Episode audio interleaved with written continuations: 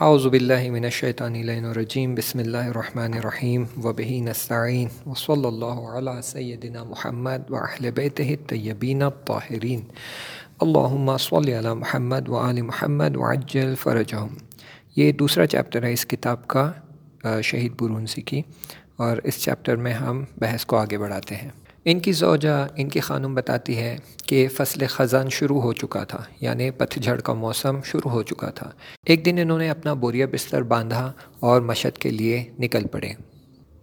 ان کو گئے تقریباً دس پندرہ دن ہوئے تھے اور ان کی کوئی خبر نہیں تھی۔ میں بہت پریشان تھی اور ان کی راہ دیکھ رہی تھی۔ ایک دن ان کا خط آیا اور میں نے سکون کی سانس لی۔ خط میرے والد کے نام تھا۔ انہوں نے خط کھولا اور پڑھنا شروع کیا۔ وہ جیسے جیسے خط پڑھتے جاتے، ان کا چہرہ کھلتا جاتا۔ مجھ سے برداشت نہیں ہو رہا تھا۔ میں جاننا چاہتی تھی کہ انہوں نے خط میں کیا لکھا ہے۔ انہوں نے پورا خط پڑھا، پھر سر اٹھایا اور غور سے میری طرف دیکھتے ہوئے کہا، خط میں عبد الحسین نے لکھا ہے کہ میں اب گاؤں واپس نہیں آؤں گا۔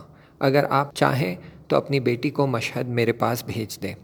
اور اگر نہ چاہیں تو جو کچھ بھی میرا گھر میں ہے وہ آپ لے لیجیے۔ صرف میرے بیٹے کو میرے پاس بھیج دیجیے۔ خط پر لکھے ہوئے پتے کو پھر سے پڑھتے ہوئے انہوں نے کہا، ان حالات میں گاؤں میں زندگی بسر کرنا بہت مشکل ہے۔ بہتر یہی ہے کہ جتنی جلدی ہو سکے تم شہر چلی جاؤ۔ ہم بھی انشاءاللہ اپنا سامان سمیٹ کر بہت جلد شہر آ جائیں گے۔ اس گاؤں میں اب ہم جیسے لوگ نہیں رہ سکتے۔ ہم نے اس دن سے تیاری شروع کر دی۔ گھر میں جو سامان تھا، اسے بیچا اور جو کچھ قرضہ تھا اس کو چکا دیا اور بچے ہوئے سامان کو ساتھ لے کر والد صاحب کے ساتھ مشہد کے لیے روانہ ہو گئے۔ خط میں جو پتہ لکھا ہوا تھا جب وہاں پہنچے تو معلوم چلا کہ یہ ایک بہت ہی مہنگا علاقہ ہے۔ میرے ذہن میں یہ خیال آیا کہ انہیں اتنے اچھے علاقے میں گھر کیسے مل گیا۔ میں نے ان سے جب پوچھا تو انہوں نے بتایا کہ جس مالک کے زمین جو گاؤں کی زمین کا مالک تھا۔ جب میں نے اس کی زمین لینے سے انکار کیا اور اسے پتہ چلا کہ میں مشہد آ رہا ہوں، تو یہ زبردستی چاہتا تھا کہ یہ اس کا گھر میرے حوالے کر دے۔ لیکن میں نے انکار کیا اور اس گھر کو قبول نہیں کیا۔ تو اس نے کہا، کم سے کم ایک نوکری تو ڈھونڈ لو، جب تک نوکری نہیں مل جاتی، تم اس گھر میں رہ سکتے ہو۔ تو میں نے پوچھا، کوئی کام ملا پھر؟ تو انہوں نے کہا، اسی گلی میں ایک سبزی کی دکان ہے، فی الحال وہاں کام کر رہا ہوں۔ عبد الحسین قریب دو مہینے تک اس دکان پر کام کرتے رہے۔ کبھی کبھی جب اپنے کام کے بارے میں بات کرتے تو پتہ چلتا کہ وہ اس کام سے راضی نہیں ہے ایک دن کہنے لگے، یہ کام میرے لیے بہت مشکل ہے۔ حرام مال سے بچنے کے لیے تو میں گاؤں چھوڑ کر آیا تھا، لیکن یہاں بھی وہی گاؤں والی حالت ہے۔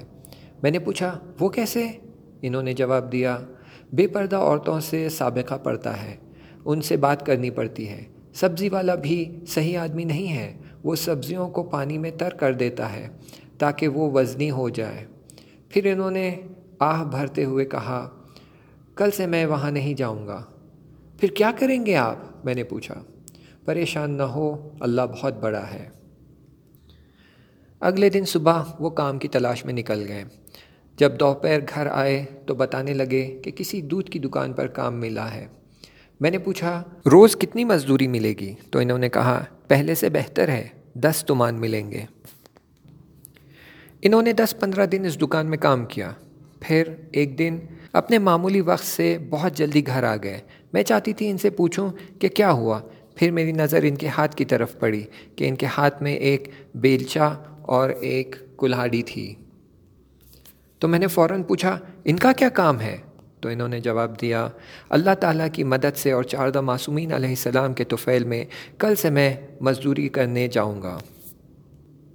میں جانتی تھی کہ یہ کام بہت مشکل ہے، اس لیے میں نے کہا، دودھ کی دکان پر تو آپ کا کام ٹھیک ٹھاک تھا، مزدوری بھی مناسب تھی، پھر کیا ہوا؟ کیوں یہ کام چھوڑ دیا؟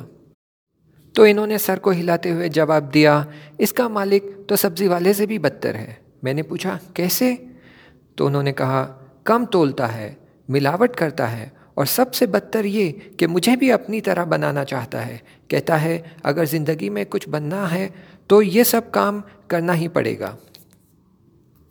دوسرے دن صبح وہ پھر نئے کام کی تلاش میں نکل پڑے۔ دو تین دن بعد ایک رات جب وہ گھر آئے تو کہنے لگے، اللہ کا شکر ہے، آج ایک مستری مجھے اپنے ساتھ کام پر لے جانے کے لیے تیار ہو گیا۔ کتنی مزدوری دے گا؟ میں نے پوچھا۔ تو انہوں نے کہا، دس تمان بہت محنت کا کام تھا۔ مجھے ان پر ترس آ رہا تھا۔ میں نے ان سے یہ بات کہی تو انہوں نے جواب دیا، کوئی بات نہیں۔ محنت کی روٹی حلال ہوتی ہے اور دوسروں کے یہاں کام کرنے سے بہت بہتر ہے۔ آہستہ آہستہ اس کام میں وہ ماہر ہو گئے اور اپنے ساتھ مزدور رکھنے لگے۔ ان کی اجرت بھی پہلے سے زیادہ ہو گئی تھی۔ اس زمانے میں ایک دن ان کی والدہ گاؤں سے ہمیں دیکھنے آ گئی۔ وہ اپنے ساتھ روٹی، دو تین کلو دہی اور دوسری چیزیں بھی لائی تھی۔ عبد الحسین نے سب سامان اٹھا کر باورچی خانے میں رکھ دیا۔ تو ان کی ماں نے کہا، ارے، ذرا میرے پوتے کو کچھ کھلانے تو دو۔ تو برونسی نے کہا اس وقت کسی کو بھی بھوک نہیں لگی ہے، انشاءاللہ بعد میں کھا لیں گے۔ انہوں نے خود ان چیزوں کو ہاتھ نہیں لگایا اور نہ ہی مجھے اور حسن کو کچھ کھانے دیا۔ جب ان کی ماں زیارت کرنے کے لیے حرم امام رضا علیہ السلام میں گئی تو یہ جلدی جلدی باورچی خانے میں گئے اور یہ سارا سامان جو تھیلی میں تھا وہ اٹھا کر دوڑے دوڑے دکان پر گئے اور اس کا وزن کیا اور جب اس کا وزن معلوم پڑا تو اس کے اندازے کا پیسہ حساب کر کے فقیروں کو دے دیا، ان میں بانٹ دیا، پھر وہ گھر آئے اور پھر ہمیں اس میں سے کھانے کی اجازت دی اور اس بات کی بھنک اپنی ماں کو بالکل نہیں لگنے دی۔ ان کی ماں کچھ دن ہمارے پاس رہی اور پھر جب وہ جانے لگی تو عبد الحسین نے انہیں روکا۔ لیکن انہوں نے کہا، بیٹا، پھر تمہارے بابا کا کیا ہوگا؟ تو عبد الحسین نے کہا، انہیں بھی یہیں لے لے آ جائیے۔ عبد الحسین چاہتے تھے کہ ان کی ماں یہیں رک جائے اور ان کے والد بھی یہیں شہر میں آ جائے تاکہ اس گاؤں کے شر سے انہیں نجات مل سکے۔ لیکن ان کی ماں نے نہیں مانا۔ تو عبد الحسین بھی اپنی ماں کے ہمراہ ہو گئے، گاؤں چلے گئے تاکہ اپنے والد کی بھی خیر و عافیت دریافت کر سکے۔ انہوں نے گاؤں کے نوجوانوں کو جم کیا اور کہا، اگر کوئی علم دین حاصل کرنا چاہتا ہے تو میرے ساتھ مشہد چلے، میں خود اس کی ضروریات کو پوری کروں گا۔ تین نوجوانوں نے اپنے والدین کو راضی کر لیا اور عبد الحسین کے ساتھ مشہد آ گئے۔ عبد الحسین نے ایک دینی مدرسے میں ان کا داخلہ کروا دیا۔ پھر اپنے بچوں کی طرح ان کی ضرورتوں کو پورا کرنے لگے۔ وہ خود بھی علم دین حاصل کر رہے تھے۔ دن کو کام کرتے اور رات کو پڑھائی۔ اس زمانے میں انقلابی سرگرمیوں میں بھی شریک رہتے تھے۔ میں حاملہ تھی۔ میرے ماں باپ بھی اب مستقل طور پر شہر میں رہنے لگے تھے۔ ایک دن میں اپنے میکے میں تھی کہ اچانک مجھے بہت زوروں سے درد ہونے لگا۔ رمضان کا مہینہ تھا اور مغرب کا وقت تھا۔ عبد الحسین بھی موجود نہیں تھے۔